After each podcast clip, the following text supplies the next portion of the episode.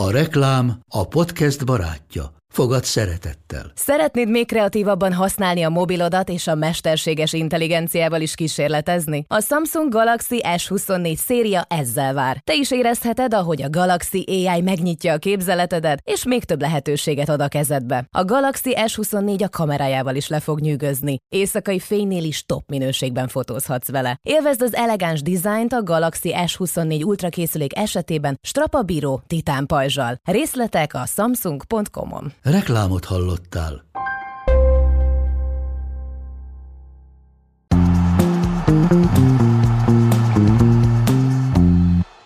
És egy extra teljes terjedelemmel jelentkezünk, mielőtt még a mai nagyadás kimenne. Bognár Doma ott volt az El Clasicon Barcelonában, és hát ami a tévén keresztül is látszott, kettő egyre nyert a Barcelona, Kessi hajrában szerzett góljával, Araujo öngóljával még a Real Madrid vezetett a mérkőzés elején, de aztán Sergi Roberto tudott egyenlíteni, és aztán a végén jött az a bizonyos Kessi gól, 12 pont jelen pillanatban a Barcelona előnye. Ennyit a tényekről, de az egész biztos, hogy ennél te ott a helyszínen, Doma, sokkal többet láttál, és sokkal többet is tettél.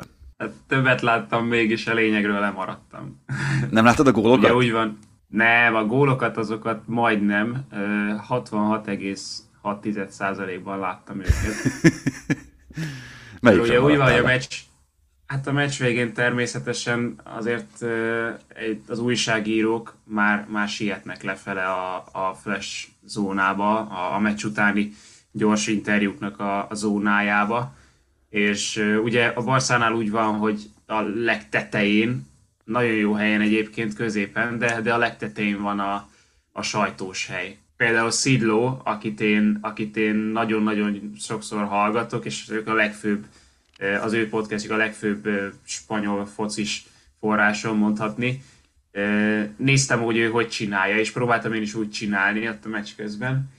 És a, neki végig a fülében volt valamelyik rádió, nem tudom, hogy mit, mit hallgatott egészen pontosan, és ugye a 85.-86. perc környékén fölállt, fölment a, a nézők mögé, még nyújtogatta a nyakát, várta a liftet és akkor, és akkor én is, én is úgy csináltam, hogy, hogy ott a 87. perc környékén meg, megindultam a lift felé, aztán lementem, nem találtam természetesen, hogy hol lehet lemenni a, a flash zónába, mert Sid közben mégse a liftet választotta, mert rengetegen szálltak be a liftbe, és ő azt mondta, hogy akkor inkább megy ezével a lépcsőn. És hát ott volt egy, volt egy kis pánik, mert senki nem tudott segíteni, és tényleg nem a, nem a szurkolókhoz mentem oda, egybe vannak eresztve a szurkolók az újságírókkal, hanem hivatalos emberekhez. Mondták, hogy hú, hát fogalmunk nincs, de aztán nyilván letaláltam időben a, a flash zónába, csak így lemaradtam a, a gólról.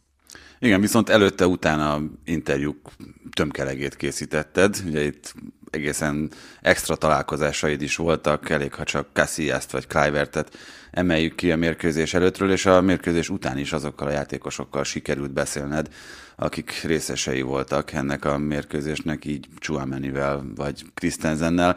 Van olyan most ennyire kevés idő eltelte után, amire azt mondod, hogy na ez az, amire valószínűleg életem végéig emlékezni fogok? Az egészre fogok emlékezni életem végéig, de ahogy lenni szokott, ugye nagyon sok múlik azon, hogy, hogy milyen személyiségekkel interjúzol, és például a két La Liga nagykövet közül ott Casillas-t vártam jobban. És ugye ők nagykövetek, ami azt jelenti, hogy, hogy ha a La Liga kér valamit, akkor nyilván gondolom, hogy, hogy jó pénzért megcsinálják, segítenek. Rengeteg ilyen La Liga nagykövet van, azt ajánlották fel, hogy ők kettejükkel lehet interjúzni. Cassias is nagyon rendes volt, de, de látszott rajta, hogy, hogy abban, az, abban az időintervallumban, amit megadtak nekik, hogy ott, ott kötelező ezeket az interjúkat megcsinálni, mire engem beosztottak, addigra már fáradt, addigra már nagyjából egy és negyed órája darálta ezeket az interjúkat, mindenkinek nyilatkozott. Clivert viszont egy, egy nagyon laza figura, és ezt azt hiszem, hogy aki látta őt játszani, az, az tudja meg, meg hallotta, hogy milyen ember és az első pillanattól kezdve viccelődött, és nagyon rossz volt a megvilágítás a Camnóban, mert pont mire odaértünk, addigra a háttér a nap miatt kiégett, és az előtt, ahol az interjú volt, ott pedig hirtelen árnyék lett, és nagyon rosszak voltak a fények. És az operatőröm hozott egy lámpát, oda tettek Livert elé, és akkor, és akkor mondta, hogy hát megpróbálom megvilágítani. Clivert mondta, hogy ja, persze, persze, persze, és akkor na, nem működik a fény, nem hiszem el, így borzalmas a kép. És Clivert így ránéz, csak azért, mert fekete vagyok. és a, az első pillanattól látszott, és mondta is, hogy, hogy tehát ő ezt próbálja élvezni, neki ilyen az élet, és uh, utána így erre, erre rákötve azért az interjú közben is próbáltam belőle úgy kiszedni a dolgokat, hogy, hogy ne, a, ne az ilyen uh, legstandardebb klasszikus élményét mondja el, és nagyon sokat mondó volt az a válasza, amikor azt mondta, hogy, hogy ja, azt kérdeztem, hogy, hogy akkor meséljen valami, valami vicces sztorit, ami, amire, amire a klasszikokról emlékszik, és mondta, hogy nyilván a klasszikó az, az feszült, de hogy a feszültség az a meccs végével így, így mint hogyha egy cérnát elvágnának így, így vége, hogyha nyer a csapat. És akkor, akkor jött a sokat sejtető rész, hogy de hát ami az öltözőben történik, az ott is marad, úgyhogy onnan részleteket nem árulhatok el. Szerintem az lett a legjobb egyébként, de, de mindegyik nagyon értékes volt. Itt a meccset nézve egyébként mondtad, hogy a, talán a lényegről, a gólról lemaradtál a végén, de mi volt az, ami így elsőként megfogalmazódik benned, mint benyomás, hogyha itt közvetlenül a mérkőzés után azt kell megmondani, hogy mit láttál akár a Real Madridtól, akár a Barcelonától, akár egyébként az edzők viselkedését figyelve, vagy olyan részleteket észrevéve, amiket mondjuk egy tévénéző nem feltétlenül lát mindig.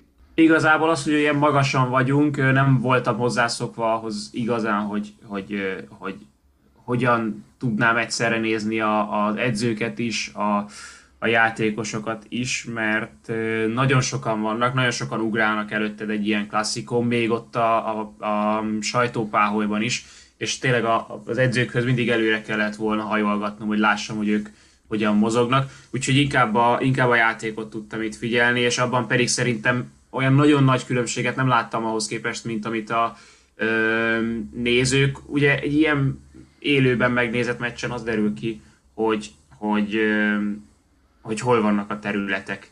Ami, ami a tévében nem látszik a teljes pálya, az itt annyira adja magát, hogy, hogy miért mondják azt Guardioláék, meg a nagy edzők, meg a nagy játékosok, hogy ez a mai játék a, a területeknek, az üres területeknek a megtalálásáról szól, hát az itt még inkább kiderült. Tehát az, hogy technikailag mindenki szinte tökéletes, nyilván voltak Busquetsnek rossz labdái, voltak a Real Madridnak pontatlanságai, de ilyen arányban jól átvenni a labdát, a legtökéletesebben cselezni, a legtökéletesebb időben passzolni, az, az mindig látványos.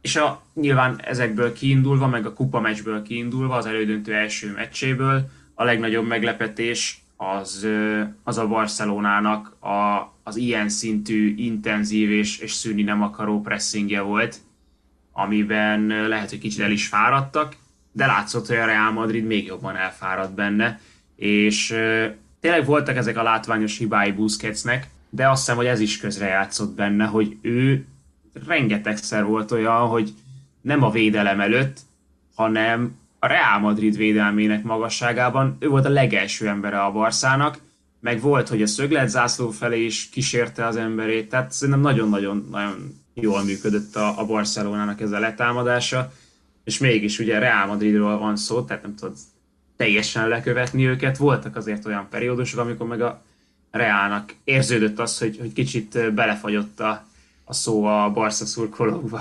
Nagyon, nagyon szépen köszönjük, jó utat haza, és jövő héten már a teljes hosszú adásban beszélgetünk egészen más témákról. Ennyi volt tehát a Classico Extra, ma még érkezik a hosszú adás is, Vályi Bencével és Haraszti Ádámmal, úgyhogy várunk benneteket ezen a héten is több adással. Ez a műsor a Béton közösség tagja.